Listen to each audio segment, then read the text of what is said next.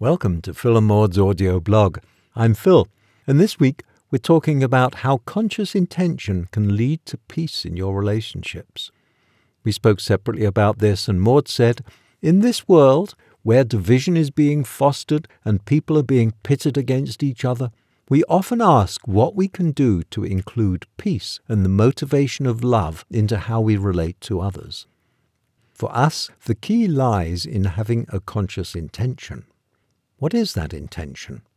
We both hold the intention to imbue our interactions with a loving view of each other and to respond from this place of love, as well as to actively seek the best possible outcome for both of us always.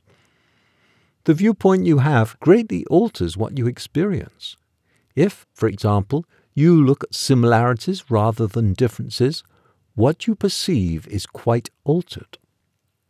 For Phil and I, this is such a strong shared intention that it permeates our every interaction. We have practiced this for so long that we naturally go there if we feel out of sync. We always know that we each share this intent toward one another and for ourselves. This deep knowledge has fostered a trust which can carry us through anything.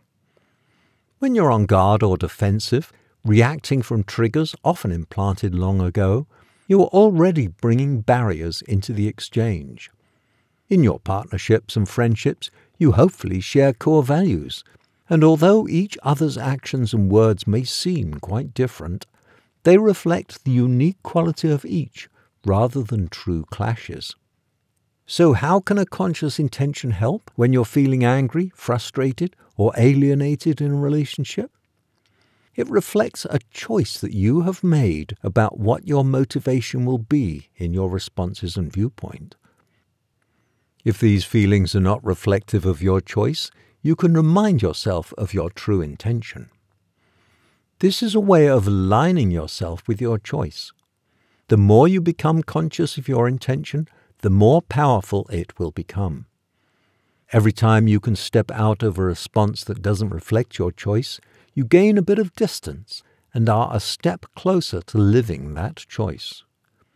In a most basic way, the decision is whether to come from love or fear. Fear rears its head in many manifestations, and when it is the underlying driver of your responses, it will always lead to feelings of distrust, separation, and often violence.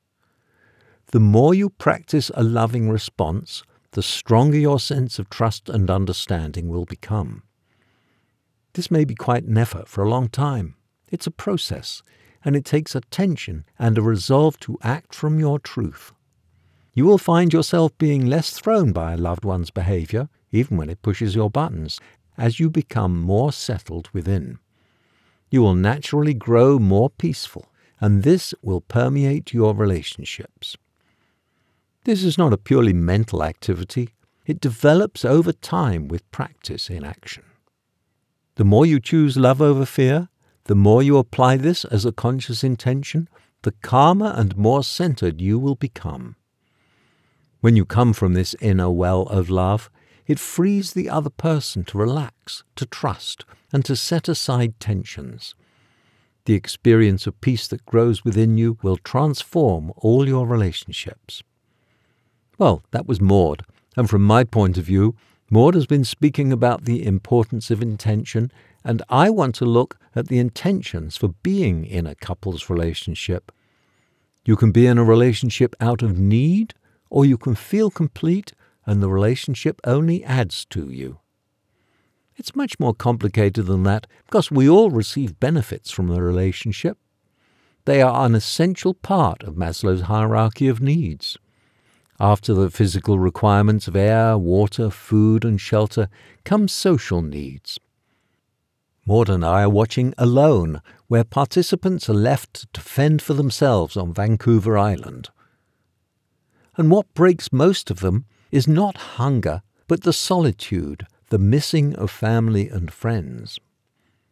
Humans need each other to survive, both psychologically and economically, and that becomes much more obvious when it's missing. The early days of COVID 19 were a reminder of that. Relationships provide both social and economic benefits through companionship and two being able to live cheaper than one, as well as supplying physical needs like touch and sex. These are not really a needy taking from the other person because both people receive those benefits, though full equality is often a challenge because of differences in income, sexual desire, and so on.